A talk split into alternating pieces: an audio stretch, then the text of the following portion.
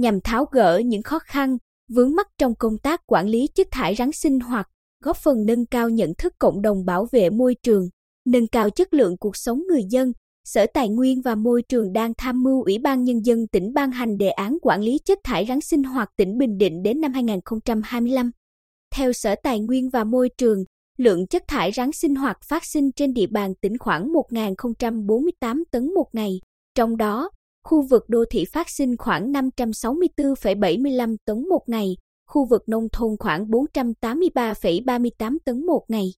Hiện mỗi ngày cả tỉnh thu gom, xử lý được 705,23 tấn một ngày, tương đương 67,3% tổng lượng rác phát sinh.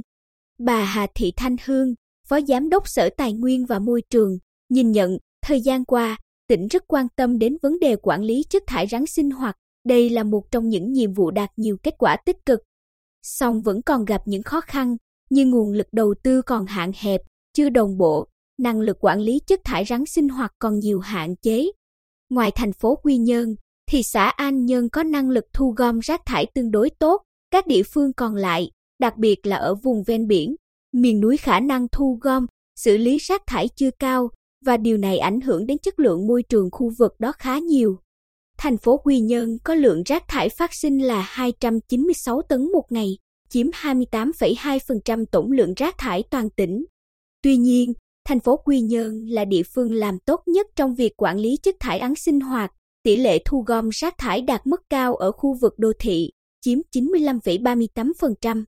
Bà Đinh Thị Hồng Điều, Phó Giám đốc Ban Quản lý Dịch vụ Công ích thành phố Quy Nhơn, cho biết công tác thu gom, vận chuyển, xử lý rác thải trên địa bàn thành phố hiện do công ty cổ phần môi trường Bình Định, đơn vị trúng thầu, thực hiện với tần suất 7 lần một tuần. Hàng năm, thành phố đầu tư gần 90 tỷ đồng để thực hiện công tác thu gom, xử lý rác, trong đó, kinh phí thành phố cấp bù cho hoạt động này hơn 50 tỷ đồng một năm, còn lại là nguồn thu phí vệ sinh môi trường từ các cá nhân, tổ chức, doanh nghiệp. Từ nay đến năm 2025, thành phố Quy Nhơn sẽ tiếp tục mở rộng địa bàn thu gom rác thải, kêu gọi đầu tư các dự án bãi xử lý rác thải đạt chuẩn, nhân rộng mô hình phân loại rác thải tại nguồn, tái chế rác thải nhựa.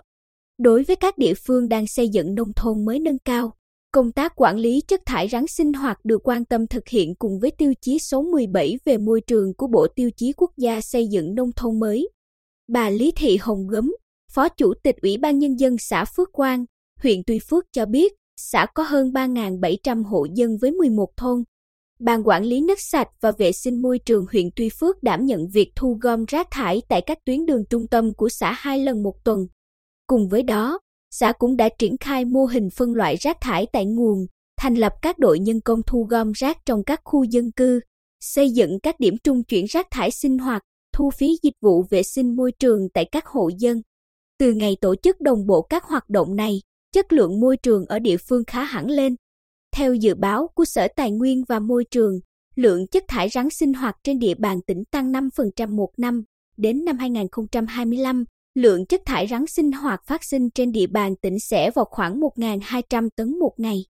Với các yêu cầu ngày càng nghiêm ngặt hơn về chất lượng môi trường, đòi hỏi phải đầu tư nhiều hơn từ hạ tầng, quy mô thu gom đến phương tiện, công nghệ xử lý rác.